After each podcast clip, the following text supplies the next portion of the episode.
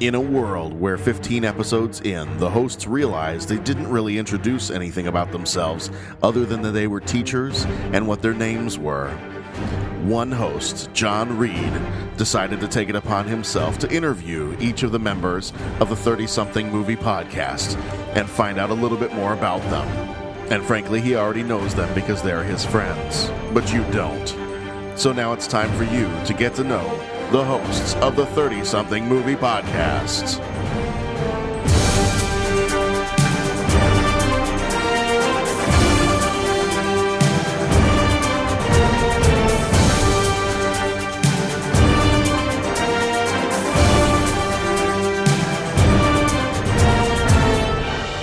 Thank you once again for joining the 30 something movie podcast.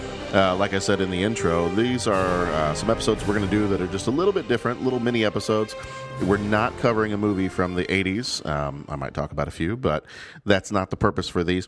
We realized that we just we were so excited to get into the movies and we wanted to get into them right away and start talking that we didn't really go around and introduce ourselves much more than here's our names and we're teachers. So we thought it'd be a good idea um, in between some of the episodes that we've got coming out to throw out some little episodes where we talk a little bit more about us as the hosts and um, just give you a chance to get to know us a little bit better. And as you're hearing us talk um, about the movies from 1984, 1985, and beyond, that you get a sense of why we like the movies we do you know, why do I have the opinions that I have about certain types of movies? Um, you know, why does Jeff feel the way he does? Why does Dennis feel the way he does? And kind of what's our background? So that just gives you an idea, um, you know, as to why we tend to pick or tend to like the the movies that we do. So, so I'm going to start us off, and over the course of the next few weeks, uh, hopefully we'll get the other guys in um, to kind of go around and just talk about some of the movies we like. So we're going to talk a little bit about us, um, you know, who we are, what we do. We're going to talk a little bit about our favorite kinds of movies, like the, the things that we tend to lean toward um, when we're talking about movies that we enjoy. Then we're going to go through our top five. Now, for us and anybody else who loves movies, this is always a tough, uh, tough task to take on is to list your top five movies because there's just so many out there. And do you do you know your your favorite top five that you would rewatch over and over and over again?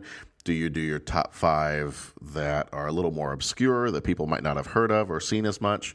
Um, so I, will kind of preface mine when I get to that point.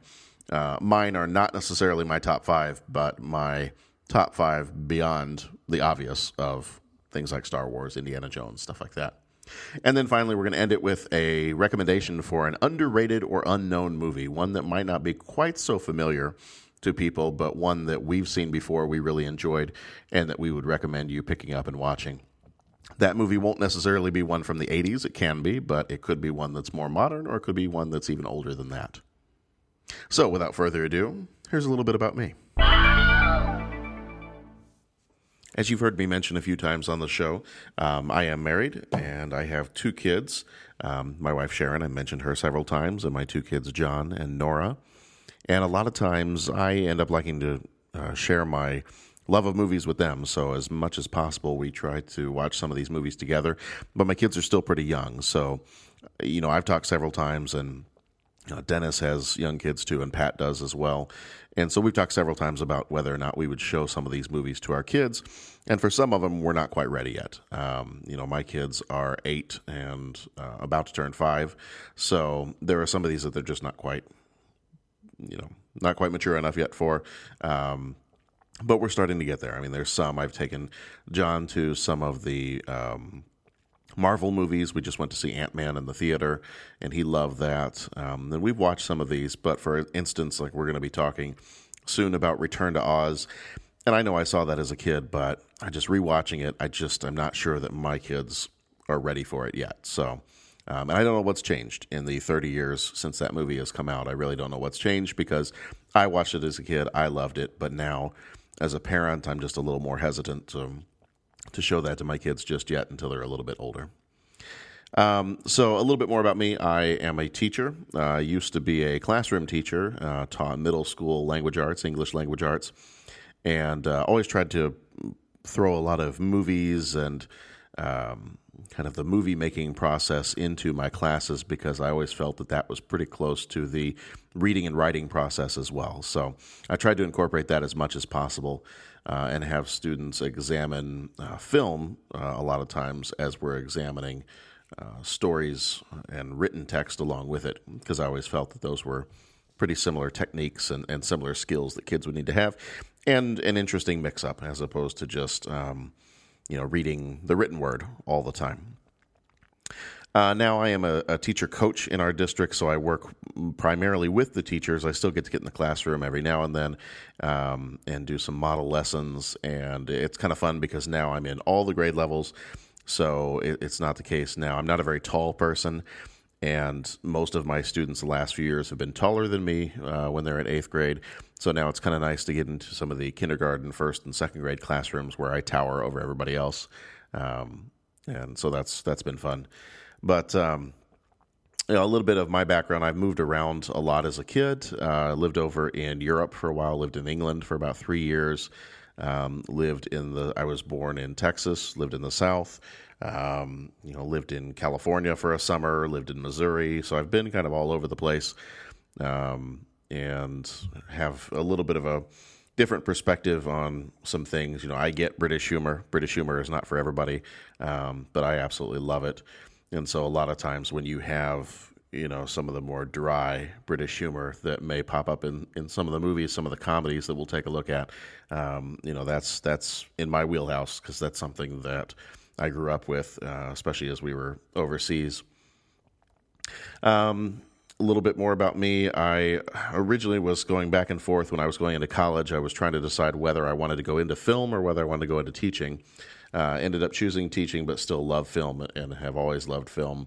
And this podcast just gives me an excuse to each week and each month get on and, and talk a little bit about why I love movies and, and why I enjoy watching and analyzing and you know, whenever I can with my kids or whoever will let me point a camera at them, um, you know, trying to create something in the form of a movie, whether it's just a short clip we're going to put up on YouTube or Facebook or, or trying to do something a little more elaborate. So, getting into my favorite kinds of movies. So, when you hear me talk about movies here on the podcast, a lot of time, my favorite kind of movies will be sci fi action movies. Uh, I do like the historical movies as well. Um, I'm I'm kind of a time travel nut or alternate realities. Um, any movie that has some kind of time travel involved in it and the the paradoxes that can go along with that, I'm always a big fan of that. Um, so I'm a big fan of you know we've got coming up in some of our next episodes we've got Back to the Future, Terminator. Um, you know some of those are, are some of my favorite movies. But anytime you can take the way it is and change it up slightly, um, you know I'm always a fan of of those type of movies there were a couple of movies that came out um, within the last few years or so that my wife and I watched on Netflix, and, and I thought they were pretty good. Uh, one was called Another Earth, um, and that was a movie. I, I, totally forget who's in it. I don't remember if there were any bigger name people um, that were in that movie, but it was one where uh, all of a sudden another Earth shows up in the sky. I think it came out in I want to say it was 2011 uh, I do know it was it was a Fox Searchlight movie, so again, it wasn't a you know it wasn't big name people, but um, you know I thought it was pretty well done. The idea was that there's this other Earth, and that potentially it's it's an exact copy of ours, where there is someone else just like you on this other Earth, and that at the point that this Earth appeared in our sky, we also appeared in their sky, and potentially you the the way it could work is at the moment that we saw this other Earth, that's where our timelines diverged, and the other you could have made a totally different decision from that point on in their life and, and lived a totally different life than what you ended up living. And one of the main characters, in the actually the main character in the movie, um, something happens at the point at which this Earth appears in the sky, and it kind of messes up her life forever. Um, and so the rest of the movie is her dealing with that, but then also dealing with the idea that, well, what if what if her life had been totally different, and there's another Earth nearby um, that she could have the potential to travel to? They're they're offering, I think it was they were offering a contest to allow people to be the first to travel in between the Earths and see what life is like over there. And so the whole movie is dealing with the idea of um, having this alternate timeline and this alternate Earth and so I, movies like that I, I really enjoy. Um, there was another one, and I'm I'm going to forget what it's called. I want to say it was called Upside Down, or something like that, where there are uh, these two planets. I think it's kind of supposed to be Earth. Um, let me see if I can find it real quick. I'll look it up real fast. Yeah, it was called Upside Down. Uh, Jim Sturgess and Kirsten Dunst. Kirsten Dunst um, were in that movie, and you know it, it's not going to win any awards, but um, you know I thought it was a, a, pretty decent movie. It's these kids that fall in love with each other, um, despite the fact that they live on uh, these two worlds that pull gravity in, in opposite directions. Um, so you know the one living on the one world can never come down to the other person's world. Um, but despite that fact, they've fallen in love with each other. And there is a point at which the two worlds almost meet with each other, and they're able to, um, you know, they're able to spend some time with each other. And I think, if I remember correctly, that there was a point in time where you could briefly, temporarily, uh, pass between the Earths. Um, but the idea was that one Earth or one of one planet, I don't know if they ever say it was Earth, uh, one planet is a little bit more lower class, and the other one's a little bit more higher class. Um, and so you, you've got a little bit of the Romeo and Juliet stuff going on. Um, you know, and, and so the rest of the movie is, um, you know, he the the the man in the movie is trying to reconnect with this girl that he fell in love with when they were kids, um, and so it, it, just kind of it goes from there. I just thought it was kind of an interesting concept. It's it's not anything other than the Romeo and Juliet part of it, it's not anything that had been done visually uh, in a movie up to this point. So I thought, or at least not one that I've seen. Um, and so I thought that was a, a, pretty good one too. But again, just the idea that there are these, you know, alternate realities, alternate uh, timelines, things like that out there. I was always a big fan of Quantum Leap. Love that show. Um, and and anytime Star Trek wanted to go do the time travel thing, you know, going back in time with the whales and in Star Trek Four and all that, I was on board with that. So, um, so that just gives you a little bit of an idea of, of, where I'm at with the types of movies that I like. Again, I said I also like the historical movies. Um, Braveheart, uh, one of my favorite movies. Gladiator, um, you know, both my dad and I really love that movie. Um, you know, but a lot of the, the historical epics, Tombstone, uh, Unforgiven, some of the Western movies. Um, but those are, you know, those have always been favorites as well and I've talked about some of the movies we've already covered here on the podcast as being some of my favorites anyway. Um, when it gets to my top five, I was having a little bit of trouble with this. My top five is going to be tough because I really, I really do like, um, you know, Star Wars has got to be my all-time favorite. That was when VHS first came out. I know my dad bought a copy of the very first Star Wars. I think it cost him ninety five dollars. I, I want to say that the the VCR was I don't even know how much money five six hundred dollars maybe. And um, the first movie that he ever bought was probably a, a ninety five hundred dollar copy of Star Wars, and so you know they had that copy, so it was a whole lot cheaper than than a, a babysitter or um, you know trying to get me occupied with something else. So I think a lot of times um, Star Wars ended up being my babysitter, which is totally fine with me. And, you know, I think that's why at an early age that was one of my favorite movies and why to this day I can pretty much quote and, and tell you every scene that's going to happen um, before it happens. Um, it's a Jedi trait. Uh, so, um, but yeah, so that I mean, obviously, is at the top of my list as my all-time favorite movies. Um, you know, and we can get into a whole thing at some point later in, in another episode when we rank some of our favorites and all that. But I, you know, with the Star Wars movies, I, I kind of lump them all together. Um, I will jump in quickly and say that I did also enjoy the newer Star Wars movies, not as much as the old ones, but uh, I did enjoy the new ones and very quickly because people do ask me from time to time you know i have a lot of my friends because they know i'm a big star wars fan. And because star wars is such a classic movie and because there's a new one coming out in december um, a lot of people as they have kids um, you know a lot of my friends have kids that are around about the same ages as mine or younger. And because they know i'm a big star wars fan they tend to ask me this question a lot you know what how should i show the kids the movies and I started. Well, I, I, I started the way I didn't want to. Um, we started with the original Star Wars uh, when John was four, And I said, okay, we're going to watch four when he's four. We're going to watch five when he's five, six when he's six, and then we'll jump back to the the other three. We'll see it in the same order I did. Um, and that didn't really end up happening because we watched four when he was four, and we I think we watched five when he was five. But then um, episode one, The Phantom Menace, was going to be released in 3D in the theaters, and I thought, okay, this is perfect. He we'll go see it in the theater. It's a great time to go see it. Eventually, they'll release all the other ones in the theater in 3D, so we'll just we'll do this. So very quickly we did we did the first Star Wars, then we did Empire Strikes Back, and then very quickly we watched Return of the Jedi. So it kind of killed my you know one every year timeline to space it out.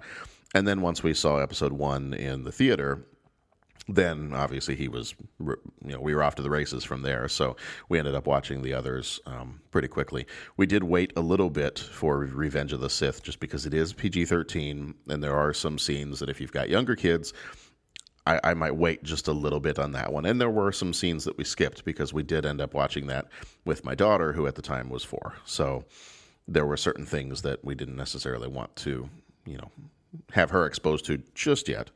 Um, you know, even though since then she and her brother play Star Wars all the time and they're constantly chopping each other's hands off and, and doing all that. Um, but people do ask me, they're like, what order should I show them in? And there is an order that I really like. Um, that I've heard on the uh, in the internet in a couple of different places, um, and I'm forgetting the name of it. I think they call it the machete order or something like that. Um, and the way the way that is handled is um, where you end up watching Star Wars, and then you watch Empire Strikes Back, and then after you watch Empire Strikes Back, you get the spoiler alert if you haven't seen any of the Star Wars movies. So pause your podcast now if you haven't seen Empire Strikes Back. Okay, five, four, three, two, one. At the end of Empire Strikes Back, when Darth Vader reveals that he is Luke's father, or you know, reveals that that's possible that he's his father. And I don't know if you haven't heard that at this point. I don't. You, I don't know what rock you've been living under, but when he reveals that at the end of the movie, the idea with this viewing order is you watch Star Wars, then you watch Empire Strikes Back. Then once you get that revelation, back in the day, when people were watching these movies in the theater, they had to wait a full three years before finding out if this was true.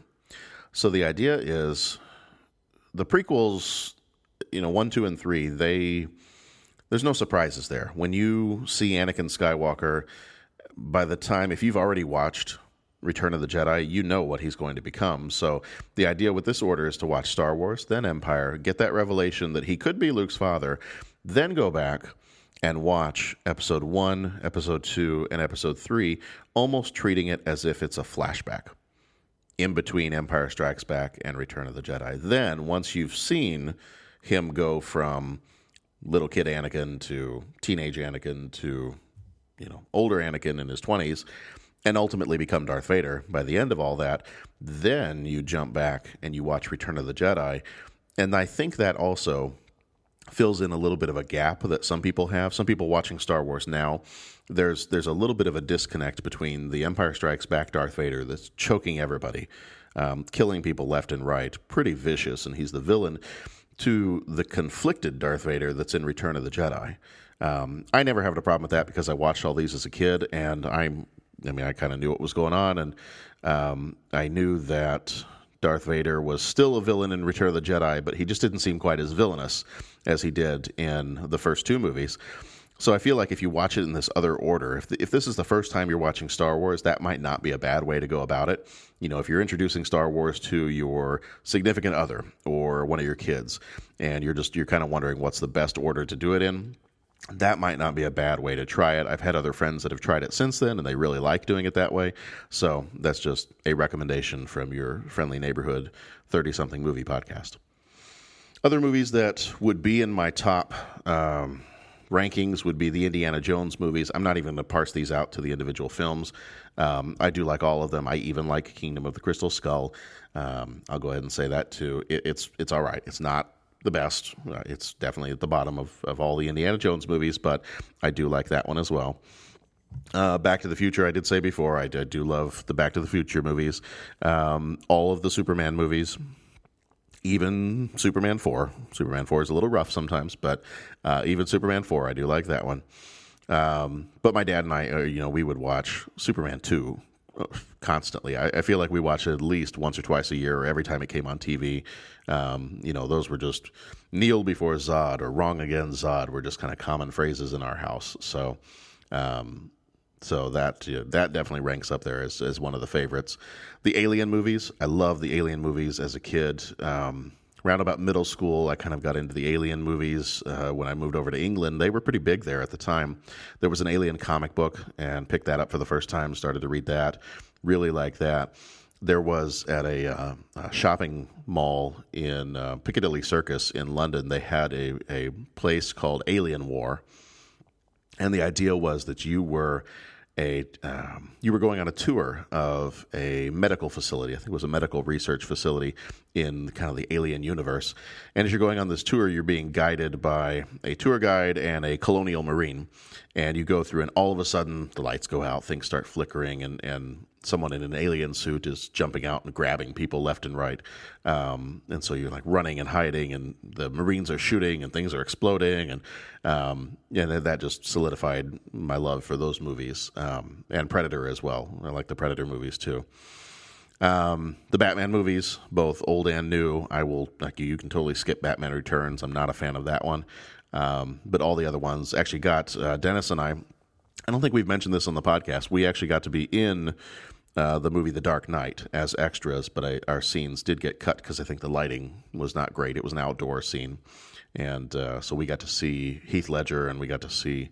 Um, it was during the uh, funeral parade scene where um, the guards turn and shoot uh, and end up shooting um, Commissioner Gordon. So uh, we were in that scene. that We were part of the crowd that was panicking in that scene when when uh, you know chaos broke out. But uh, our stuff ended up getting cut um, from that because I think of the the lighting from being outside. So those are just some of my top movies. But if I had to list some top fives that were not included in those, um, once you get past all the obvious ones, these would be my other top five um, starting and not in any particular order. And I had a really hard time coming up with this because there are so many other movies. You know, you asked me a different week, and it's probably going to be a different answer. But these were the top five that I listed out. The Count of Monte Cristo from 2002. Um, when I was in college, I saw this movie in the theater when my parents came to visit. Uh, my parents and my brother and sister came to visit for a weekend, and we went to go see this movie in the theater and I, you know, seeing it in the theater, I absolutely love this movie. And this is a movie, sometimes even more so than Star Wars. If if there's nothing going on, and I just want to pop a movie in, if we're going to pop a movie in and just watch something, I, you can put this movie on as many times in a row as you want, and I'll still watch it. You know, you could put it on one week, and I'll watch it again the next week. You can put it on one day, and I'll watch it again tomorrow. Um, I really like this Count of Monte Cristo movie. It's the 2002 version with uh, Guy Pearce and Jim Caviezel, and I just the the set pieces, the cinematography, um, just the the colors, the music, the the acting, the, everything. I think is well done in this movie, and I don't think that that movie gets enough praise. Um, but I really, really like Count of Monte Cristo. Tombstone from 1993. Um, I, I, this one's awesome. We just, I mean, it's so quotable. My wife, who you know, she doesn't even quote movies as much as the rest of uh, some of my other friends and the other guys in this podcast. We're constantly quoting movies back and forth to each other. Um, you know, but we we made it kind of a starting in college. We made kind of a, a regular tradition that we would watch this movie on her birthday. Um, and in college, we would get the Tombstone pizza, and so we'd have a Tombstone pizza, and we'd watch Tombstone and that's kind of you know sometimes we'll still do the tombstone pizza part but um, sometimes we might get a pizza that's a, a little bit better quality but um, we still try to do this every year on her birthday and it's it's one of our favorite movies. Um, you know just I, I, really can't get enough of the whole um, val kilmer character. Just I, I crack up every single time we watch this movie. Um, just love every single line that he says in this movie uh, another one we've already talked about on the podcast is Amadeus. And people tend to be surprised when I say this, but um, I loved Amadeus as a kid. I, I, mean, I know it's not a kid's movie, and it certainly probably shouldn't be a kid's movie, but I love this movie as a kid. And I think for the same reasons I love The Count of Monte Cristo, it's the music, it's the set pieces, it's the it's the choreography of everything, it's the cinematography. I think as a kid, it was the colors it was the colors, it was the design, it was the music. Because a lot of people will say about that movie that the music is like its own character. Like the the music is the main character of that movie.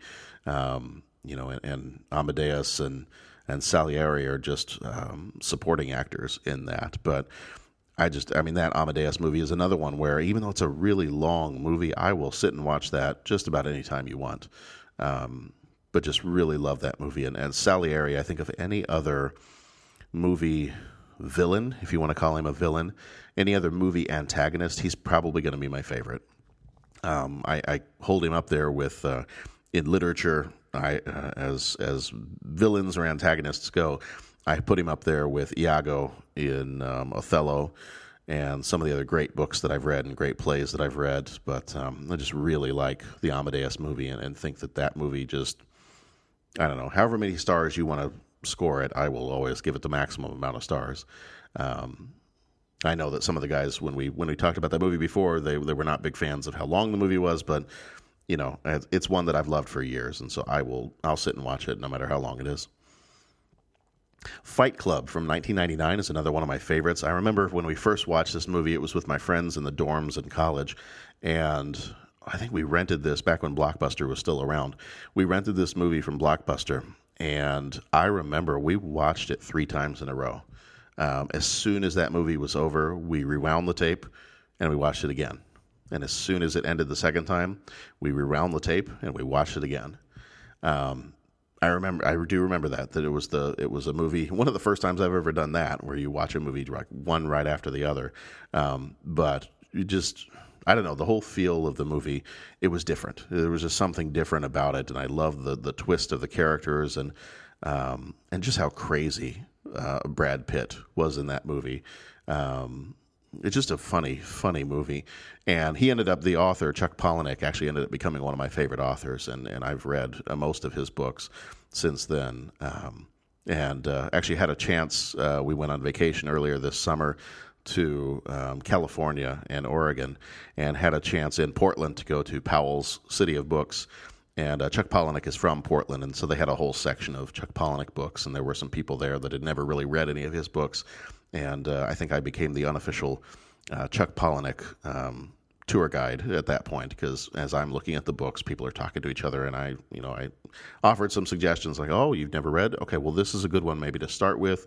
Uh, what other do you like this type of story? Okay, maybe go with Survivor or Choke or one of his other books. So, um, you know, based off of Fight Club, that kind of took me into you know his his style of writing and, and also introduced me to some others like him and, and ultimately some of my other favorite authors like uh, Raymond Carver and uh, Amy Hempel and a few of the other more uh, minimalist short story writers. Uh, finally, the last one on my top five list is "It's a Wonderful Life" from 1946, and I absolutely love this movie. I this is another one I watch as many times as you want to put it on. Um, I love the characters and I love the story of this movie. And I was horrified when I heard last year, a couple of years ago, that they were going to try to do a sequel or a remake of it. Leave it alone. Do not touch it. This movie is perfect. You don't need to do anything else with it. Um, I, I love the, I love the message of the movie, and I love how it was handled, how the characters are handled, um, just the whole thing. I think it's a great story, and even to find out that it was Frank Capra, Donna Reed, and, and uh, Jimmy Stewart's favorite movie of all time. Like it was their favorite movie too. It shows. It shows how much they cared about this movie and this story. Um, and I just it's, it's one of my favorite movies. In fact, that's it's shocked me that I do not own this movie on Blu-ray or DVD, and I, I probably need to fix that as soon as possible. Otherwise, I own all these other movies, and I don't know why I don't own It's a Wonderful Life because it is one of my all-time favorites. And finally, getting to my movie that I would suggest as an underrated or unknown recommendation. Um, I have four. I had trouble narrowing this down to just one. And, you know, you ask me again in a couple of weeks and I'll realize I forgot some. Um, but let me run through these real quick. Uh, there's a movie called Solaris with George Clooney. I really like that movie. Um, you know, it came out, I'm, I'm going to totally forget when it came out, but it was several years ago. Um, and there was a book by Stanislaw Lem and the book Solaris, uh, um, it was a really good book. I really liked that book. It, it's a little bit different from the movie, but the same type of idea. It's it's kind of a sci-fi movie. It takes place on a kind of a space station that's orbiting this star and studying this star. And the star has some very strange properties that start to affect the characters in different ways. Um, I don't want to say any more than that. Um, Dark City. If you've ever seen Dark City, uh, this one is one that I think I believe it predated The Matrix. Came out before The Matrix, and in terms of the story itself, um, I think it's a better story than The Matrix, especially the last couple of Matrix movies kind of diluted the original Matrix story and, and what made the original Matrix great. Um, but if you enjoy The Matrix and you want to have, um, you know, if you want to have that type of story and see it in a different way that's not necessarily quite as much an action movie, um, but more of a. It has more of the feel of a noir movie, a mystery movie. Um, go check out Dark City. Uh, along the dark theme, Donnie Darko. Know, I know that's become a cult classic. Um, I remember when I saw it, it, barely anybody had heard of it yet. Um, but that's another one. It's got a little bit of an alternate timeline, alternate reality thing to it. Um, and Jake Gyllenhaal does a great job in that movie. Um, he was just a kid at the time, but um, did a great job in that movie.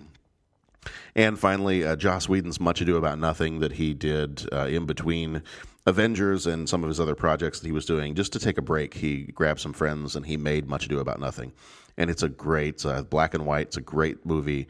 Um, I, for my money, probably one of the best Shakespeare movies I've seen in a really long time. I just love the way that the acting is done. It doesn't feel like it's Shakespeare. You know, a lot of people don't like Shakespeare because they feel the language is old and archaic and stuffy and this is not that way at all. I mean, it's you really almost forget that it's using an older style of English as the characters interacting with each other and arguing with each other. Um, so it's a great movie if you get a chance. I don't remember if it's still on Netflix or not, but if you get a chance, go check it out. Um, Joss Whedon's Much Ado About Nothing. So that's going to be it for me. Again, we're going to have some episodes that feature the other guys uh, on the podcast, and so that you can get to know them a little bit better. And we will release these in between some of our others.